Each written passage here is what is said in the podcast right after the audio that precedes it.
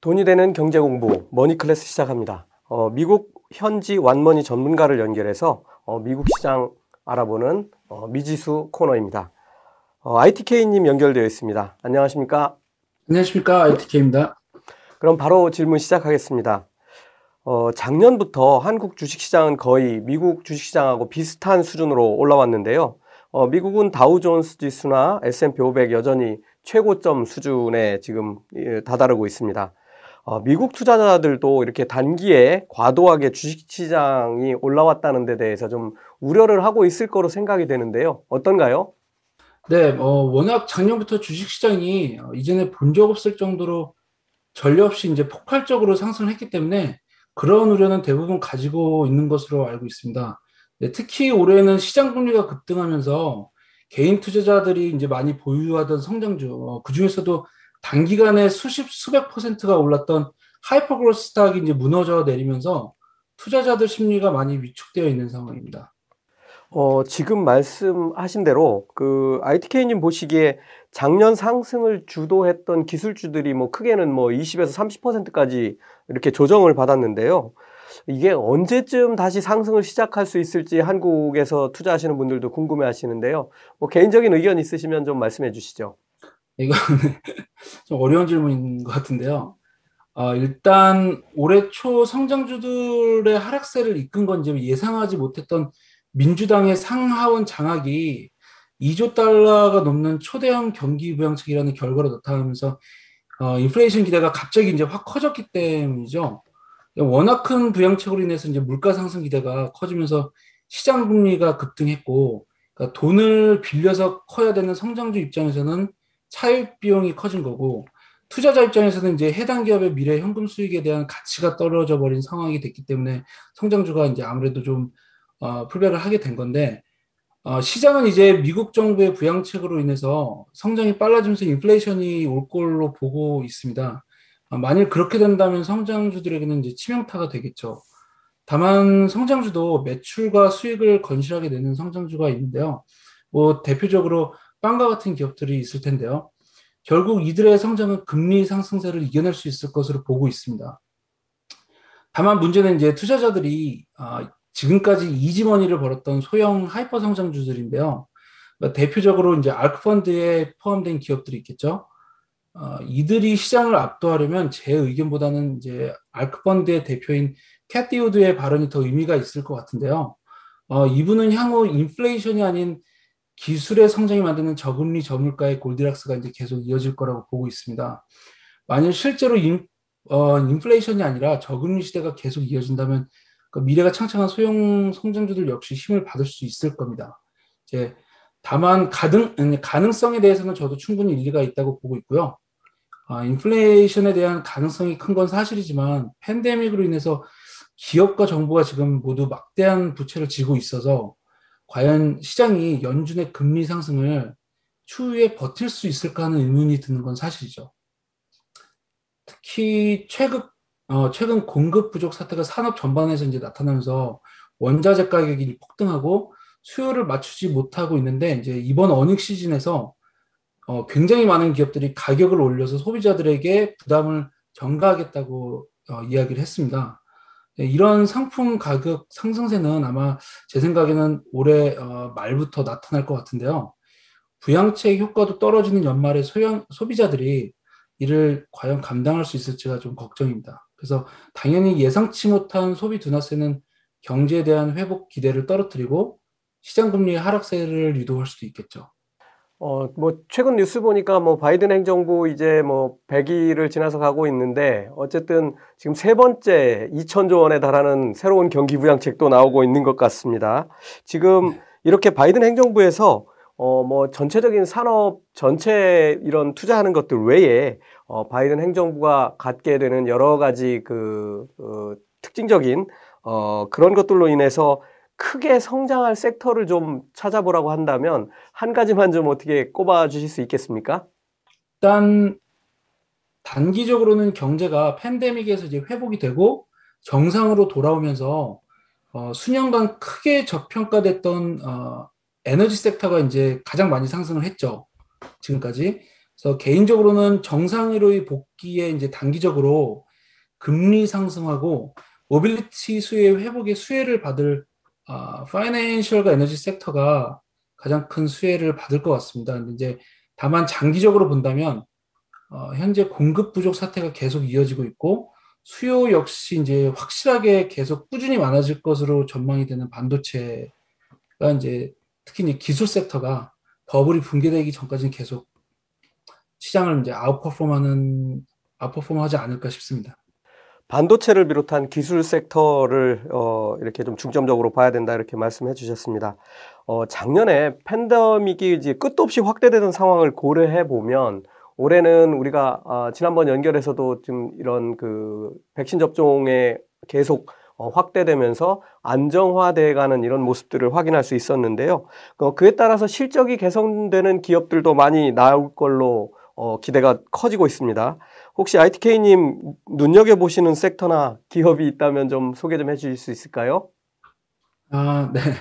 일단 뭐 제 투자 성향이 약간은 공격적인 편이라서 어, 리스크가 있는 만큼 좀 더 이제 무난하게 보수적으로 바라보자면 어, 올해 팬데믹이 종식이 되고 경제 회복세가 무난하게 나타날 거라는 전제하에 어, 좀 전에 말씀드린 것처럼 financial energy sector가 이제 수혜를 볼 것으로 어, 기대를 하고 있습니다. 이제 작년부터 개인 투자자들의 전성시대가 사실 도래하고 있고 금리도 무난하게 경기 회복세를 반영해서 상승한다면 어, financial sector가 더욱 힘을 받을 수 있지 않을까 생각하고 있습니다. 그 중에서도 이제 최근 earning season에서 굉장히 놀라운 실적을 보여주는 골드만삭스를 보고 있고요. 최근 아케고스 캐피털 사태에서도 굉장히 견고한 risk management를 보여주고 있어서 어, 상당히 눈여겨보고 있고요. 그리고 파이낸셜 섹터 자체가 그 역사적으로 지금까지 굉장히 저평가되어 있는 어, 상황이라서 어, 금리 상승세가 이어지면 확실한 수혜를 받을 수 있을 것으로 보고 있습니다. 어, 금융주 섹터를 말씀해 주셨는데요. 뭐 지금까지 저평가되어 왔고 또 지금 현 시점에서도 좋은 실적을 내고 있는 뭐 골드만삭스와 같은 기업들도 있고 또 앞으로 금리가 인상되면 더욱더 어, 돈을 잘 벌게 될 섹터로 지, 지명을 해주셨습니다. 어, 이제 좀 시장에 눈을 좀 돌려서 어, 지난번에도 부동산 얘기 조금 해주셨는데 한 번 더 여쭤보고 가겠습니다. 어, 미국은 가계가 뭐 사실 한국보다 훨씬 더 튼튼한 상태라고 여러 가지 지표로 알 수 있는데요. 어, 미국을 비롯해서 뭐 캐나다 어, 그리고 영국도 부동산의 그 경고음들이 계속 올라오고 있습니다. 어, 미국 현지는 부동산에 대해서 이렇게 주식만큼 좀 부담을 느끼고 있는지 어, 부동산 부분 좀 한번 점검해 주시죠. 네, 사실 어, 체감적으로는 주식에 대한 부담보다는 부동산에 대한 상승 부담이 훨씬 크게 느껴지고 있습니다. 어, 특히 주식 같은 경우는 이제 아크 인베스먼트가 주도하던 소형 성장주가 힘을 잃으면서 투기세가 어느 정도는 이제 진정이 된 부분도 있고요. 어, 시장이 작년부터 대형 기술주에서 소형 성장주 그리고 이제 다시 가치주 위주로 섹터 로테이션이 계속 돌아가면서 자기 정화를 하는 느낌도 이제 영향을 미치지 않고 있나 싶습니다. 그리고 어, 무엇보다 이번 어닝 시즌에서 실적이 워낙 좋게 나오면서 어, valuation에 대한 부담도 좀 줄어들고 있죠. 아, 문제는 이제 부동산은 삶의 질과 직접적으로 연관된 부분이라서 당장 집을 찾는 바이어나 renter들은 매물이 없고 가격은 이전과 이제 비교할 수 없을 정도 이제 폭등한 상황을 뭐 이해하기도 어렵고 현실적으로 받아들이기도 힘든 상황인 것 같습니다. 어, 미국인들의 저축률이 급등했다고는 하지만 사실 대부분의 이제 중저소득층은 소비를 하거나 어, 빚을 갚아야 했던 경우가 많았거든요. 최근 크레딧 카드 밸런스가 이제 축소되고 있는 것도 그만큼 미국인들의 심리가 방어적이라는 것을 보여주는 게 아닌가 싶습니다. 그 어, 현재 이제 향후 저축률의 하락이 가져올 소비의 폭발이 주식 시장을 이제 끌어올릴 재료로 인식되고 있는 것도 알고 있는데 어, 지금 워낙 물가가 전반적으로 무섭게 오르고 있는 상황이라서 이것이 나중에 역효과가 나지 않을까 우려가 되는 것도 좀 사실이죠. 네. 어, 지금 뭐 저축률 말씀해 주셨는데 좀 관련해서 한 가지 더 좀 여쭤보겠습니다. 어, 그동안은 미국인들도 뭐 소비할 방법을 찾을 수가 별로 없었죠. 그래서 어, 작년 같은 경우에는 5% 정도 되던 저축률이 심할 때는 40% 정도까지 육박했다가 지금은 뭐 10%를 넘나드는 걸로 알고 있는데요. 어, 요즘 보시기에 미국인들은 소비를 얼마나 확대하고 있는지 이렇게 좀 피부로 느껴지시는 게 있을 것 같은데 그걸 좀 설명해 주시죠. 네, 어, 사실 지금 미국에서 미국인들 소비는 눈에 띄게 좋아진 상황입니다. 올해 들어서 이제 벌써 두 번이나 stimulus check이 나왔고, 그랬기 때문에 이제 extra money가 두둑한 상황이죠. 사람들이 전반적으로. 그래서 실제로 1월에도 개인 지급액이 나온 직후에 쇼핑몰을 갔는데 사람들이 엄청 많아졌고요. 그리고 이제 두 번째 보너스가 나온 3월에는 제가 어, 샌프란시스코로 잠깐 갈 일이 있어서 공항을 갔는데 비행기에 남는 자리가 없어요. 완전히 만석이어서 이제 뭐 그때도 놀라 어, 놀랐는데 어, 주위에 레스토랑 하시는 분은 개인 보너스가 나온 다음 주 이제 뭐 역대급으로 올랐다는 말도 들어서 확실히 부양책에 대한 효과는 있었던 것 같습니다. 다만 정부 부양책으로 사람들의 소비가 많아지긴 했지만 이제 더 이상 지원금이 나오지는 않을 거로 예상이 되고 있고 물가는 빠르게 오르고 있어서요. 이제 사람들이 돈을 무턱대고 쓰기는 조금 꺼리는 상황이 오지 않을까 싶습니다. 예, 알겠습니다. 어, 요즘 한국뿐만 아니라 전 세계가 어, 비트코인을 비롯한 암호화폐 뉴스로 아주 매일 아침을 시작하는 그런 상황인데요. 어, 현재도 암호화폐 자산 가치나 어, 화폐로서의 기능 뭐 이런 것들에 지금 많은 논란이 있는 것도 사실입니다.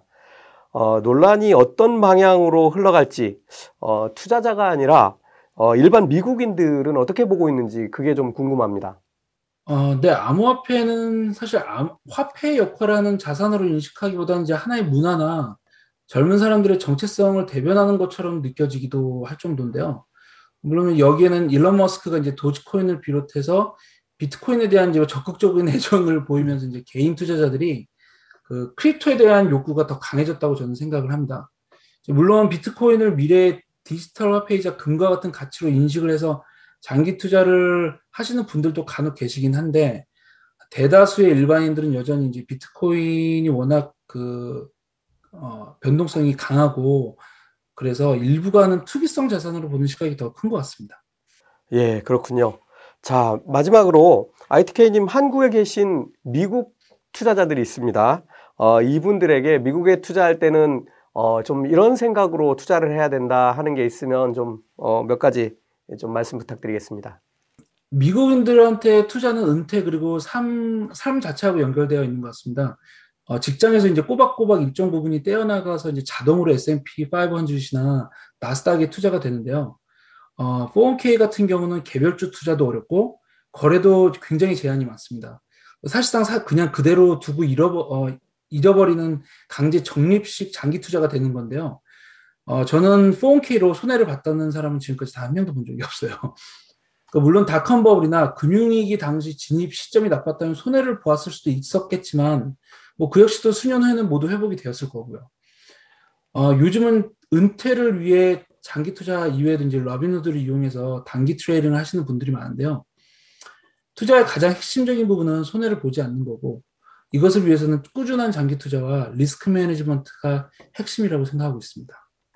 예, 감사합니다. 어, 미국의 그 401k 연금 투자 같은 경우도 뭐 S&P 500이든 뭐 나스닥 100이든 이런 쪽에 계속 강제적으로 투자가 돼서 어, 결국은 이게 손해 보지 않고 노후를 보장하는 어, 이런 아주 좋은 효과를 낸다는 말씀이었고요. 어, 또 무엇보다 인상적인 거는 투자할 때 손해 보지 마라. 어, 이거 아주 중요한 말씀인 것 같습니다. 어, 그러려면 뭐 여러 가지 원칙들 잘 지키고 공부 열심히 해야 되는 수밖에 없는 것 같습니다. 어, 늦은 시간에 연결해 주시고 좋은 말씀 해주셔서 너무 감사합니다. 다음에 다시 연결 네, 부탁드리겠습니다. 감사합니다. 네, 감사합니다. 예, 고맙습니다.